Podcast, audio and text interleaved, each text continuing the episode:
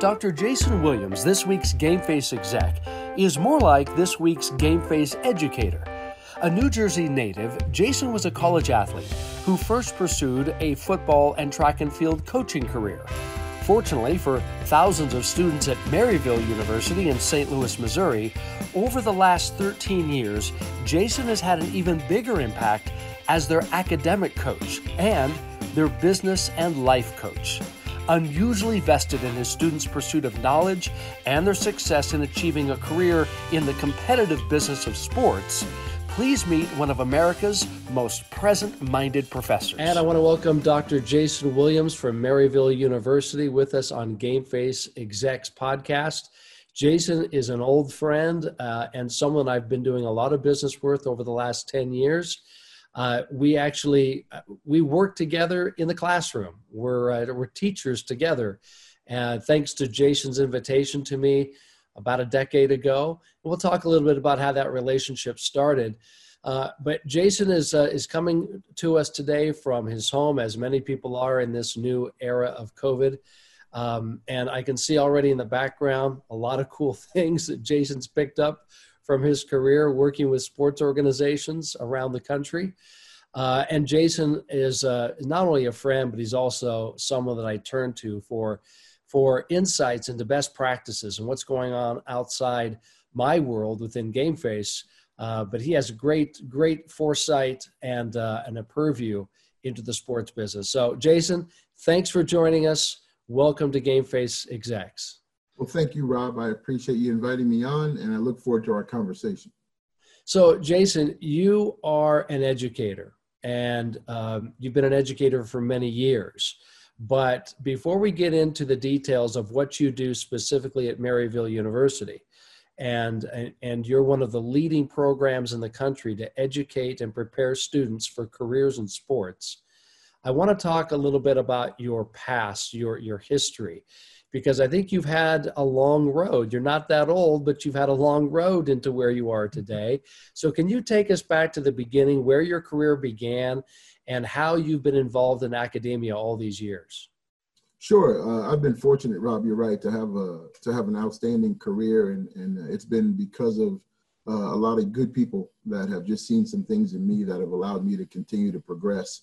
I started out as a high school teacher. Uh, I went to Montclair State University, got my undergraduate degree, um, and also played football there and also track and field. And then I was fortunate enough to become a high school teacher right after I graduated from Montclair State University.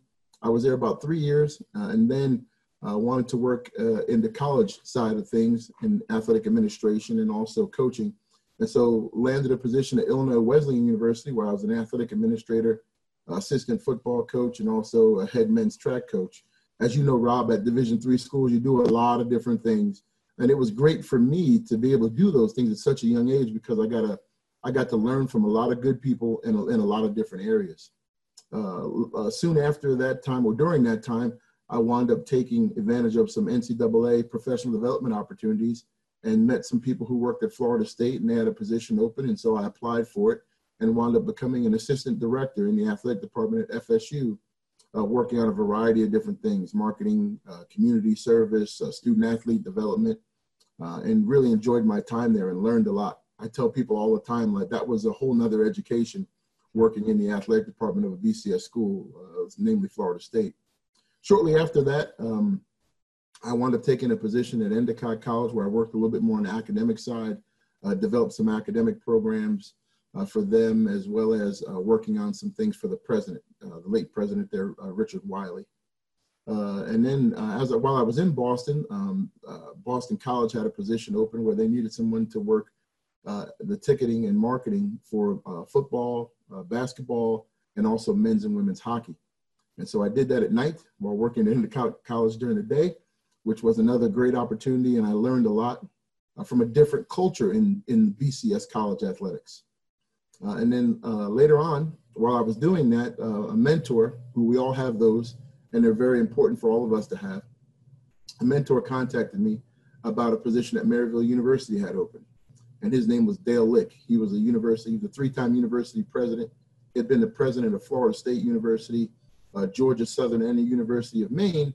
And he shared with me an opportunity that was at Maryville University. Uh, and at first, I was a little bit reluctant because I didn't know if I wanted to become a full time faculty member at that time. Uh, but uh, I knew Maryville University wanted to do things the right way. They want to grow. They really had an earnest interest in educating young people. And so that's what drew me to where I am today at Maryville University. So before we go into your career at Maryville and what you've done there over the last, what has been 20, 12 years now? Yep, we're going on our 13th year. Yeah. So um, what you just described is not atypical with those people who want to work in the sports business in that it sounds like you kind of lived out of your car, so to speak, because you always had to keep a full tank of gas because you might be going to another job before you know it. So you were probably opportunistic, meaning when an opportunity presented itself and you thought it would be a good fit for you, you did everything you could to grab that opportunity and run with it. Um, and so there are a lot of people, though, that would not make that kind of sacrifice. They're so married to a particular market or they want to stay close to home. And some of this, of course, is necessary if you've got family obligations or those types of things. You obviously had the freedom to come and go as you please. Uh, so if you could talk a little bit more about that that decision to be mobile, and I'd be curious to know. Um, I know you're married, you've got a beautiful family. So, what role did your did your spouse play in these decisions? True. Great point, Rob. So, you know, I've, like I said before, I've had really good mentors, and one of the things that my mentors always talk to me about is about is a, is at a young age, uh, you have to look at opportunities wherever they are, uh, and look at it for the opportunity, not so much of what part of the country or the world that it's in, because you need to gain experience and gain as much knowledge as you can in different places, doing different things, so that you can learn to work in different cultures because even though we're the United States, we have different cultures in each part of our country. And so I listened to my mentors um, very well. And that was one of the things that always kept in the, kept in the back of my head was, okay, what's the opportunity? And then look at what part of the country is it in? Uh, my wife has been a trooper. We got married when we were both working at Illinois Wesleyan University. And uh, one of the things that I had shared with her before we got married is that, you know, I'm still young in my career and I may not always live in Bloomington, Illinois. I, I, and I can't tell you where we're going to live uh, moving forward, uh, but I can tell you this: uh, family is very important to me, and I will always keep that in the forefront, even as we make these decisions. And so she's been awesome with that, even to this day, uh, as you know, looking at opportunities as they come up. Uh, but yeah, it was a combination of my mentors and also then taking into consideration my spouse that made me move, make all those different moves. Can I ask you a little bit about uh, that relationship you and your wife have without getting too personal uh, nobody nobody can dictate to a spouse this is what we're going to do and expect to have a happy fruitful marriage mm-hmm. there has to be a mutual understanding and a mutual respect for one another and as i say i've i've i've spent time with you and your wife with your kids and uh, and i know that there's a deep a deep um, and uh, and loving bind that uh, brings you together. And so, how does that materialize, that type of relationship with a spouse, where in your case, she would be willing to follow your career? In other cases, it may, the roles might be reversed. What are some of the uh, what are some of the tips you can give people to enter into that kind of relationship? Is it something you just have to lay down your expectations from day one, that first date, or do you evolve into that kind of understanding? Now, I definitely think it's an evolution, but I do think it's something that before you, if you decide to, you know, take the take the serious uh, route and become married to someone, that you got to have that discussion beforehand. Uh, and if you plan on having children, have that discussion beforehand. So that way, it doesn't become a surprise to anyone if those things start to materialize as it relates to moving or whatever. Um, I don't think it's um, something that obviously you have to tell him the first date, but maybe maybe uh, a little bit uh, as you, as you get a little bit more serious.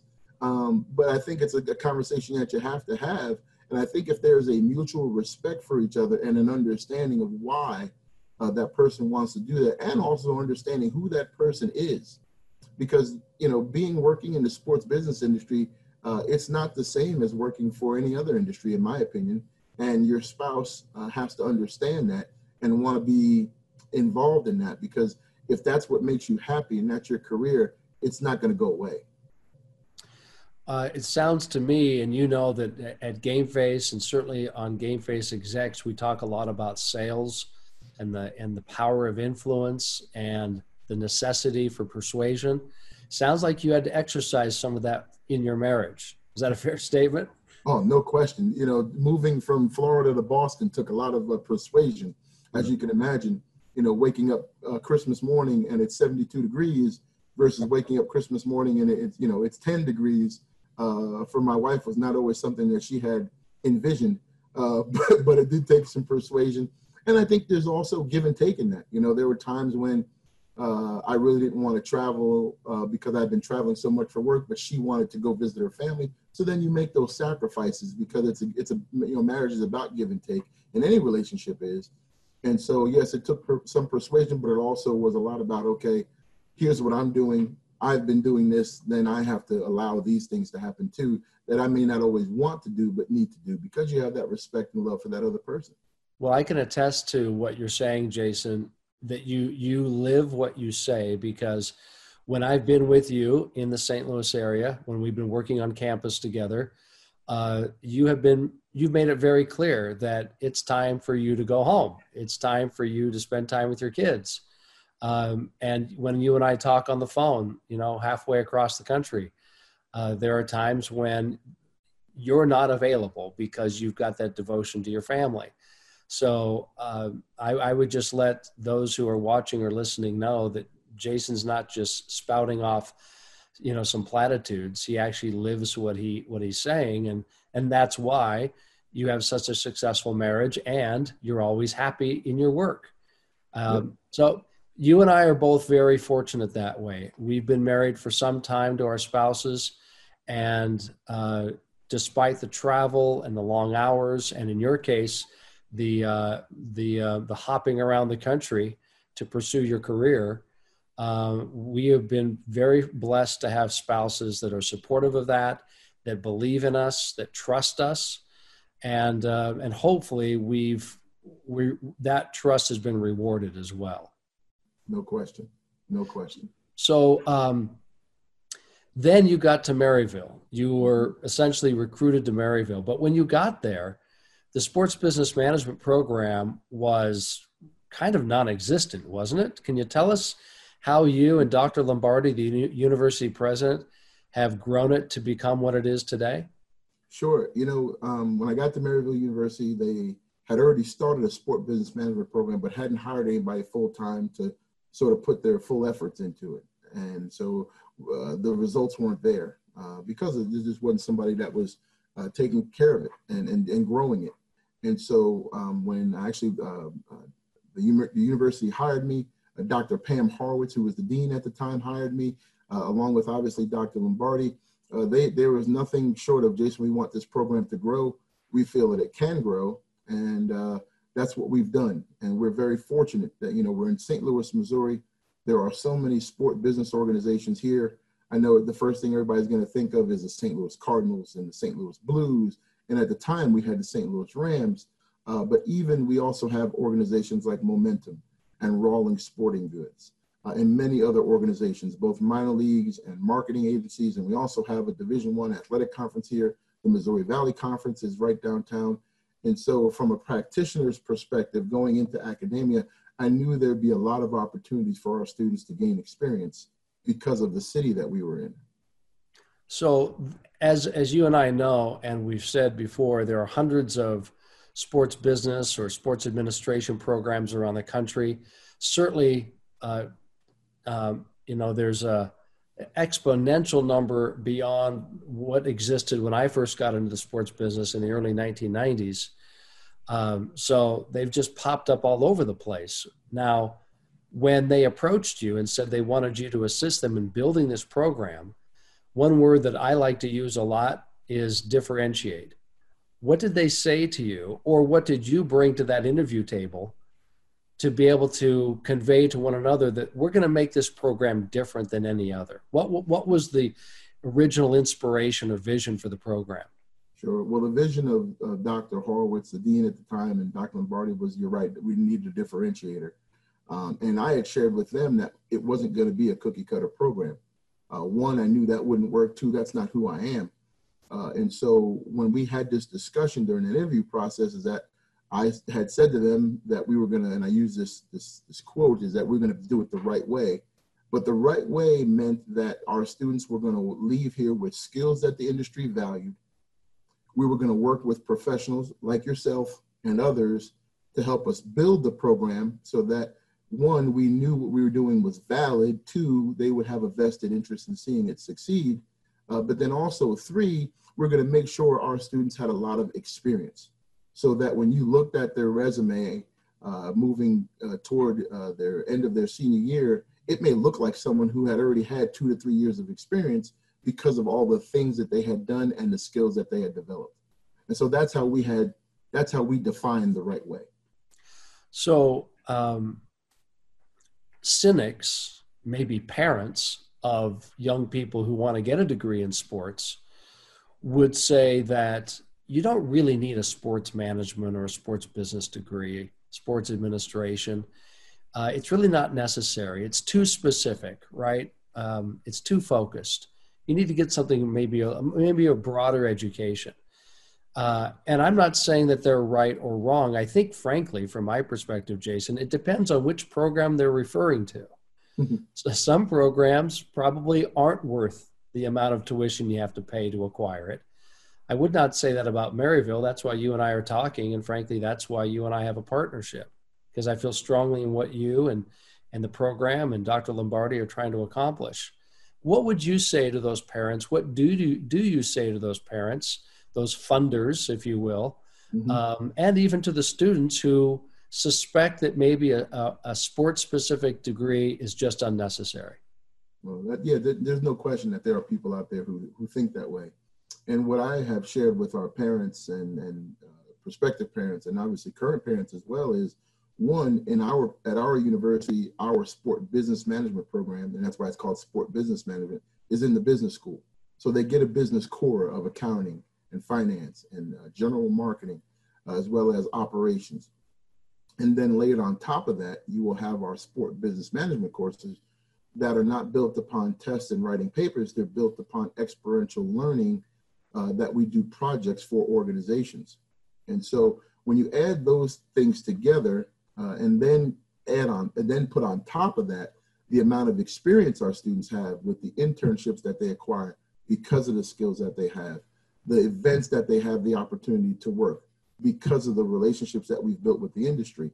Uh, those things make our students uh, what I call uh, employable, which also make them very successful out into the industry because they hit the ground running because they know what to expect on that first day of the job and they have the skills to do the job that they were hired for. Those organizations don't have to retrain our students once they get once they leave our program. Now, you and I are both wearing uh, shirts uh, that have Rawlings, Rawlings Sporting Goods, um, the logo there, because uh, they. Well, I'd, I'd, like you to describe the relationship you have with that company. One thing I'm sure most people outside of St. Louis are not aware of is that not only is Rawlings based in St. Louis, but they actually are next door to your campus. In fact, you share parking lots practically. Correct. And your students can literally within moments they can go from the classroom they can walk right across the parking lot and be in the headquarters of rawlings. So how did that relationship develop?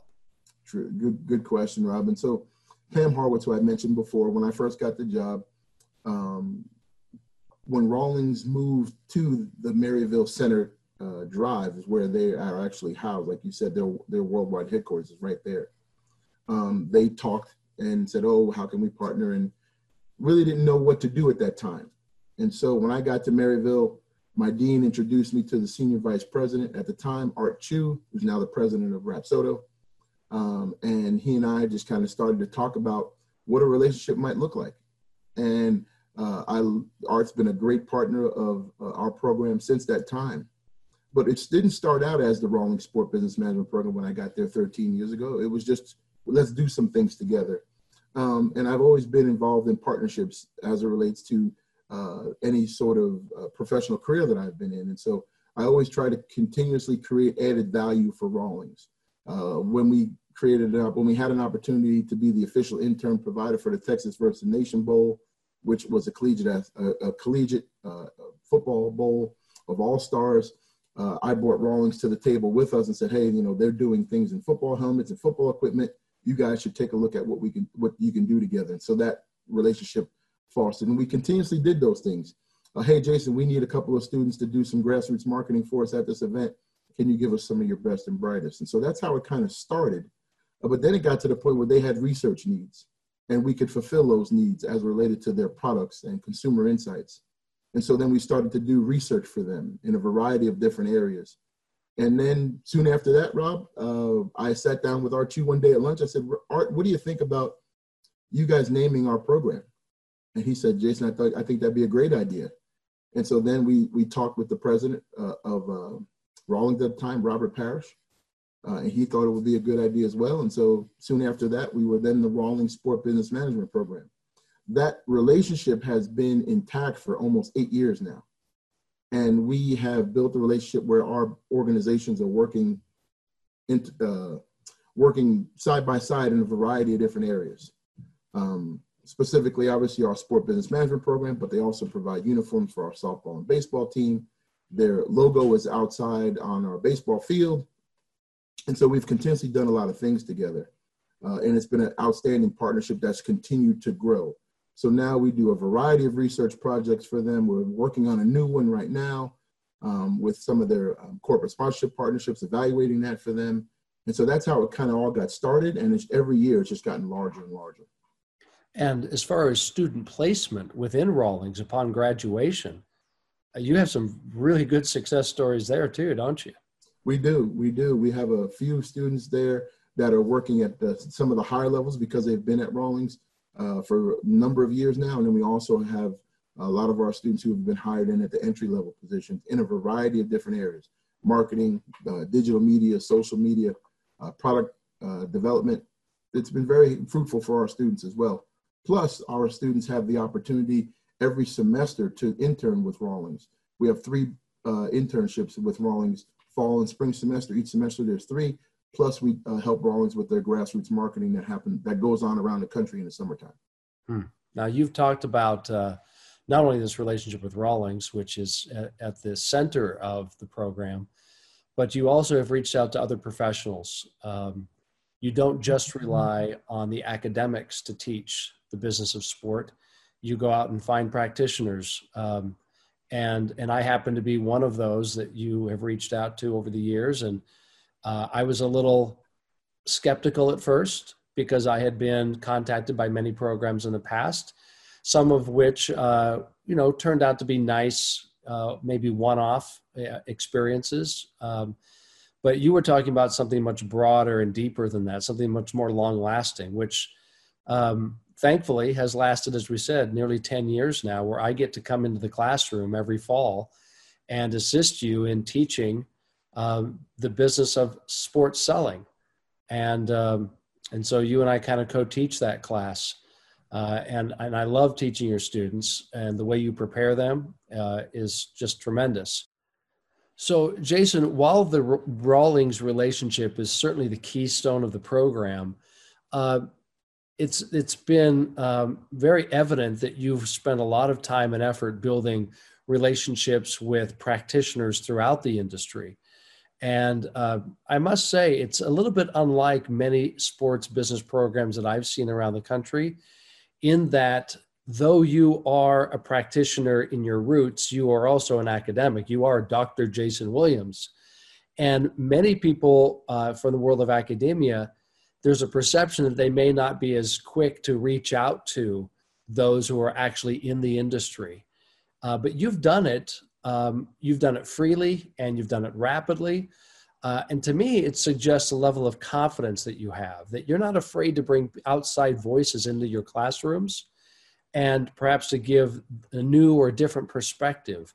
So, what is it about the way you're, you're wired that you want to build those kinds of partnerships that you've talked about?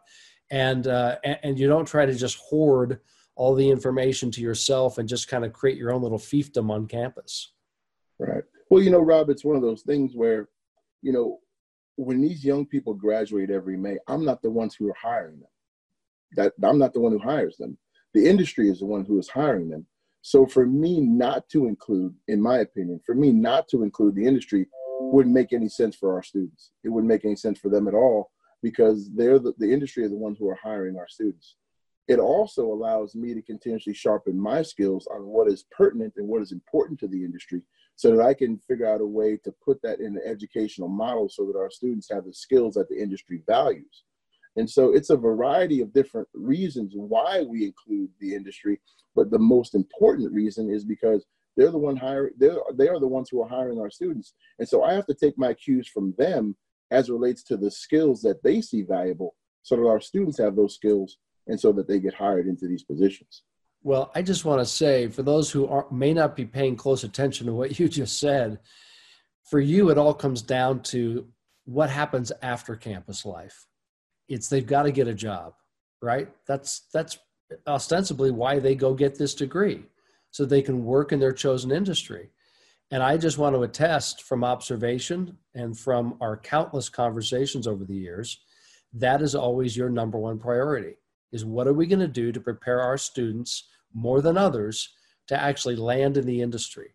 And I think uh, your placement rate is fantastic. Um, and so I, I, just want to applaud that students first attitude that you have. Um, and it's not about building up your name. It's not about becoming a, you know, a prolific author. Uh, you're on campus to try to help students get into the career choice that they're looking for and get them meaningful work and, uh, and, and employment, which is going to improve their lives. So I just want to thank you for that. I want to give you a shout out for that because it's never been lost on me and it's always evident in all of our interactions. Well, thank you, Rob. I appreciate that. And that's our goal. Um, and it's, it's it, to me, it's like no, nothing else that we do in any other organization. We have goals and objectives that need to be met. And for our program and for Maryville University, those goals and objectives are getting young people into the careers that they want to be in. And that means that we have to make ourselves humble as educators. We know some things, yes, but we don't know all things, and no one does. And so the more we can include the industry and more we can include professionals, the better off our young people are going to be. Well, one of those relationships beyond Rawlings, right there in St. Louis, of course, you a brand you mentioned earlier is the St. Louis Cardinals and uh, I've I've got a jersey of theirs behind me right now um, because they are a great and long-standing client of GameFace. They have been a great long-standing partner of the Rawlings Sports Business Management Program at Maryville University. Uh, what what do you think about their brand, Jason? I mean, you're in the community. I'm not but mm-hmm. uh, I'm pretty familiar with it. I've been working with the Cardinals for nearly 20 years. Um, just from uh, from an academic standpoint, from someone who does a lot of research, who observes the industry, what is it about the Cardinals brand? Why are they so beloved in that community? And and uh, and, and, it seems like they can almost never do wrong. What's your observation? Mm-hmm. You know, Rob, it's one of those things where the St. Louis Cardinals in this community has continuously proven themselves to be a community leader yes, they are a business, and we and you and I both know that, and everybody probably listening to this podcast obviously knows that. But they see themselves as a community leader and leading in the community to do right for the community in which they live and work in. And I think that's why the brand of the St. Louis Cardinals is so strong.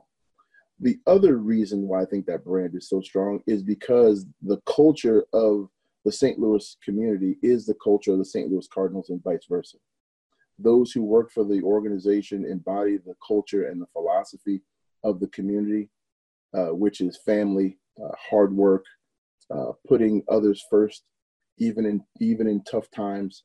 Uh, so I think that is the reason why that St. Louis Cardinals brand is so strong, and um, you know, people in this area love baseball. It's not, but it's not the baseball; it's the Cardinals if the Cardinals were a badminton team, if badminton was that strong, the St. Louis area would love the Cardinals badminton team. It's because they embody the culture and the values of the community as it relates to working in the community, being good to one another, working hard, uh, and the community supports those that that that type of culture, and the Cardinals embody that. Well, I, I know it's cliche, and it may be so cliche that it's totally lost its its luster and its meaning. But when I think of good Midwest values, I think of the St. Louis Cardinals. You mm-hmm. know, and uh, that's why it's such a pleasure for me to work with them. And I know that you would say the same. And more specifically, uh, you and I, when we teach our, our class, we are engaged in helping those students learn the sales skills that are necessary in sports. And we do it through a sales campaign that's partnered with the St. Louis Cardinals. Mm-hmm. So we have this kind of triangular relationship. We have Maryville, we have the Cardinals, we have Gameface.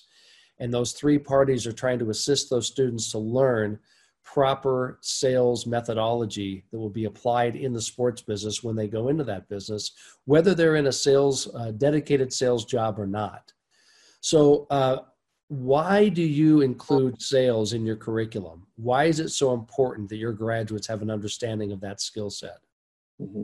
Well, one, it goes back to a couple of things. Where are the, you know, when talking with the industry as we've built, continue to build our program, continually shape our curriculum, where are the jobs in the industry? And the jobs, uh, uh, entry, most entry level positions are in some aspect of sales.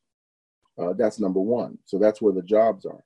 Number two, and when I say sales, there's corporate sponsorship, promotions, marketing, event management, and obviously ticket sales. But there's the other aspect of that is Rob is you know there's nothing to a business doesn't work unless sales are made, and we all are in the business of sales to a certain extent uh, because there's no need to account for any money if there's no sales made, right? There's, mm-hmm. there's no need for an accountant. Uh, there's no need for any operations if no sales are made. Uh, and so that's just the general perspective of business, because if there's no sales, there's no business. But there's also an aspect for us of that's where the jobs are. And so that's what we need to be training our students in. Uh, and even if they don't want to go into a direct uh, line of sales, everything they do uh, is going to revolve around sales. They're going to have to sell their boss on an idea. Uh, they're going to, yes, at some point in time, they're going to have to sell a product. They're going to have to influence uh, their coworkers to go in a certain direction to achieve a certain goal. To a certain extent, that's sales as well. So we just feel that because of the training that we receive from you uh, with Game Face, uh, our students also become better communicators. And that's always a skill that everyone needs to continue to work on. Well, I appreciate that you know, uh, beyond your curriculum, beyond the relationships that you've built with the professional ranks.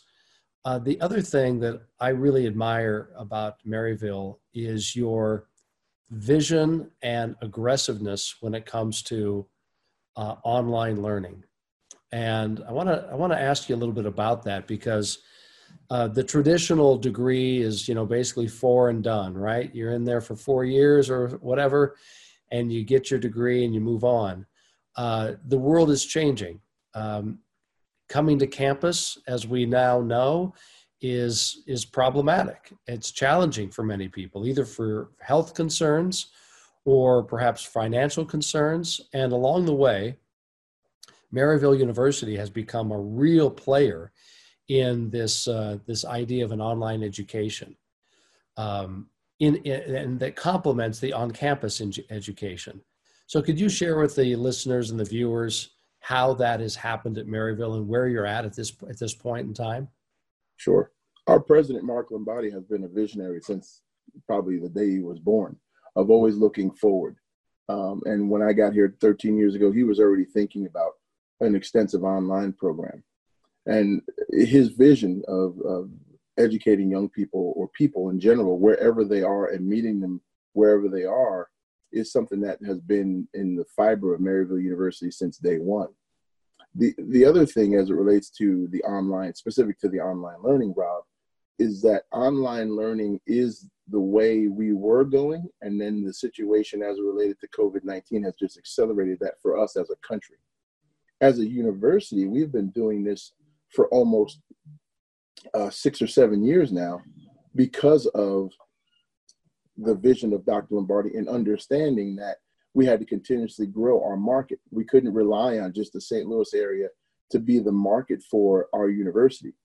And that allowed us to grow it. And so, as it relates to COVID 19 and also online learning, this was something that had to be done. COVID 19 just has accelerated that for us as a universe for our, us as a country, but as a university, operationally, we were already uh, there from a standpoint of having the operations to support online learning with all of our students having iPads, with also with all of our faculty and staff having iPads. We we're already ready to teach online. We had been doing it for some time. And then also having faculty who were trained to teach online while still providing an excellent experiential learning uh, educational experience. And so that's one of the reasons why Maryville University has been successful in that area. It's part of the vision. It's also part of having an, an operations to support that vision, but also then having a, a work staff, a faculty and staff who were capable in delivering online experiential learning education at a high, very high level, quality, high, quality, high level. Uh, can you can you describe a little bit more about what that looks like on campus as far as that staff and those facilities that you just referenced? Because I think uh, when I first saw it, it kind of blew my mind. I did not expect what I saw. Yeah, when you walk into our online uh, uh, educational development area on our campus, it looks like almost a television studio. Uh, it's uh, you know you've been there, but you know we've got uh, blue rooms, we've got technology that will allow for uh, uh, lots of graphics, as almost if you were at CBS. Uh, we've got a great team of people who are educational designers that work with our faculty and saying, okay, yes, these are the goals and objectives and the experiences you want your students to have.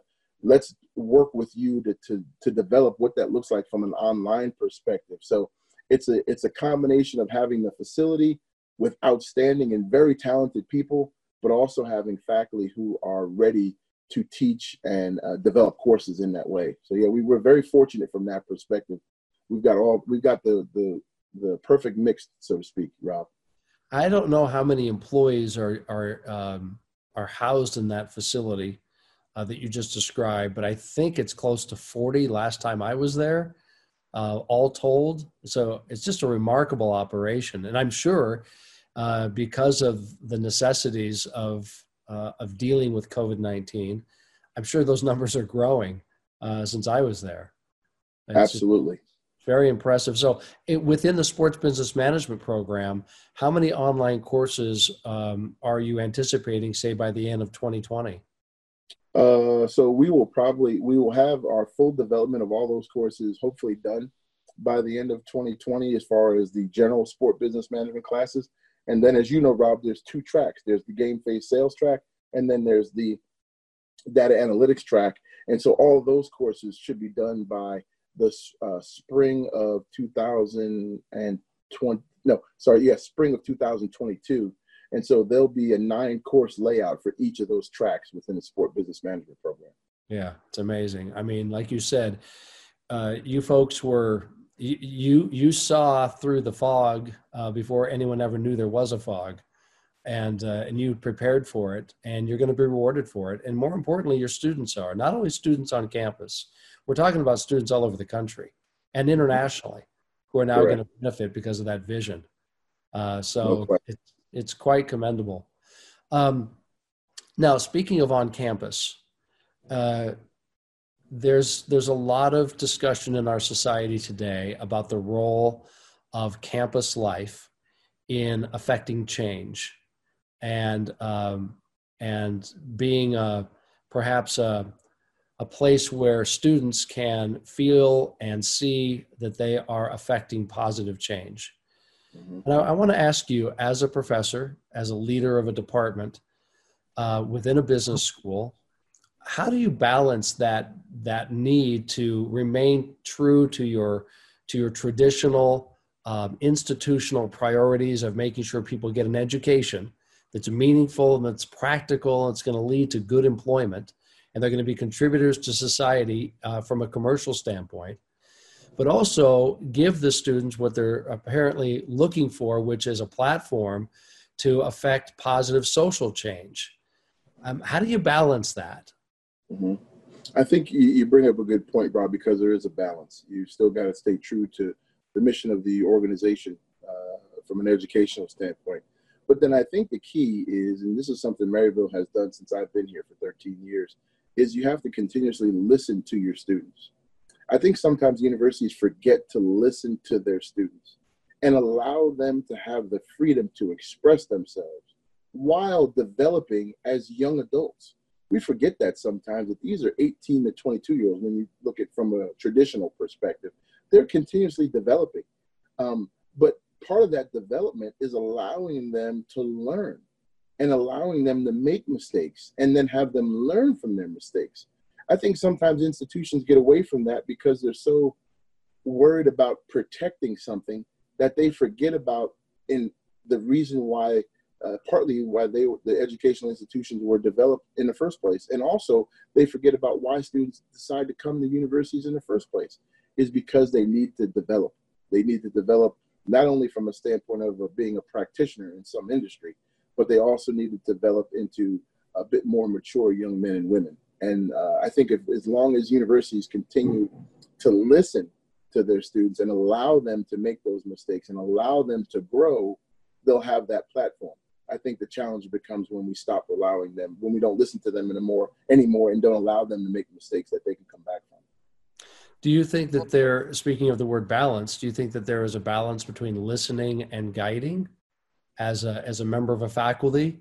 Uh, for example, if I allowed my, and I'm not saying that college kids are, are children, but if I allowed my children and, and your children as you're raising them now, if you allow them just to make mistakes that could be detrimental as a parent you feel a need and an obligation to step in and perhaps say well that's a choice i don't think you should make i don't think you should run out in the street right now i know it looks enticing and maybe your friends want to do it but i don't think it's it's for your good. And so you do you have to have a balance between giving them that that freedom of expression and learning from their mistakes but also protecting them. And I don't know what the answer is, but I think you're kind of in the epicenter of it right now. We are, we are, and the, from my perspective, we always have been, uh, because you know, as you can imagine, being a university of over 12,000 students, both online and on ground, we have students coming from all over the world uh, to study with us, and that allows for an amount of growth uh, and mistakes to be made just by all these different cultures coming and learning together. Uh, there's also an aspect of you're correct, Rob, where you, you don't want them to, so the, to use your term, they're running the street, but you also need to be able to share with them and understand uh, and have them understand maybe why running in the street isn't the best idea. And if you do go down that road, there may be some consequences. Uh, and so those are the things that we like to work with our students on and share with them, uh, while also truly, like I said, allowing them to make some mistakes, but they're calculated mistakes. Mm. So, Jason, uh, in our industry of sports, and not everyone who will be listening to this is necessarily interested in a sports career or making that career change, but uh, we are in an industry that's always front and center. Um, and uh, we're, we're kind of, uh, we always have that spotlight on us. And of course, it's something that we ask for. That's why we, we broadcast our games, right? Mm-hmm. Um, but in this, uh, in this industry of sport, people want to know about opportunities. Is there an opportunity for me to actually make a career? Uh, you know, I decided a long time ago for me, Jason, that that uh, I was never going to be six four and and two forty. um, I know that surprises you, but I, I, I did come to that realization several years ago, and so I, I and I didn't really anticipate working in sports when I was in college, but eventually I had that opportunity. And to your earlier comments, I decided to take advantage of it and do all I could to make something of it. Um, but you're a minority. You're a black man in America who has led a very, very successful career, and uh, you've worked for it. Uh, you've had opportunities that have been presented to you, and you've pounced on them and made the most of them. What do you say to people who are feel like perhaps it's just they're just not they're, they're not going to be presented those opportunities it's not in the cards for them mm-hmm. you know it's a good very good question robin like i said before i've been very fortunate to have some really good mentors and i believe that i've been able to uh, acquire those mentors because they saw hard work dedication a willingness to learn a willingness to listen and a willingness to go above and beyond and my father and my mother taught me those things at a very young age, whether it was, you know, uh, working around the house and and cleaning up and taking pride in what you did, um, but then also having the opportunity uh, to do those things and also make some mistakes along the way. But I think what happens sometimes with other young people is they don't want to put their nose to the ground and work hard and don't worry about what you aren't getting and worry about what you are getting because they don't think about the opportunity sometimes as an opportunity. They think of it as, well, this is all I get to do. Well, don't think about it from that perspective. If you think about it as this is what I get to do, and then also think about it if you do it really well, you will get to do more things and take the more responsibility that you get as a badge of honor rather than a badge of burden. And I, I've been fortunate to look at it from that perspective, and, and that sort of thought process has served me well and I try to instill those same things in the young people that I have the uh, opportunity to affect some positive change on at Maryville University.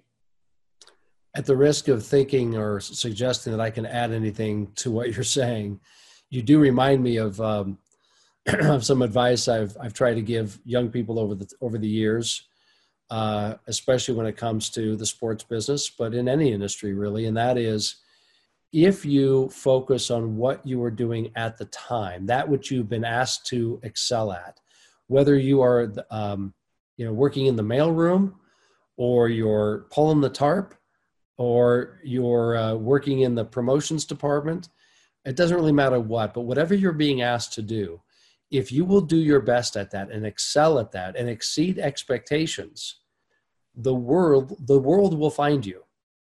You cannot hide I always like to say that success cannot hide, and um, and people will tap you on the shoulder when you least expect it and say, "I've observed your productivity, your value, the worth you bring, your dedication to your job, and I've got an opportunity for you."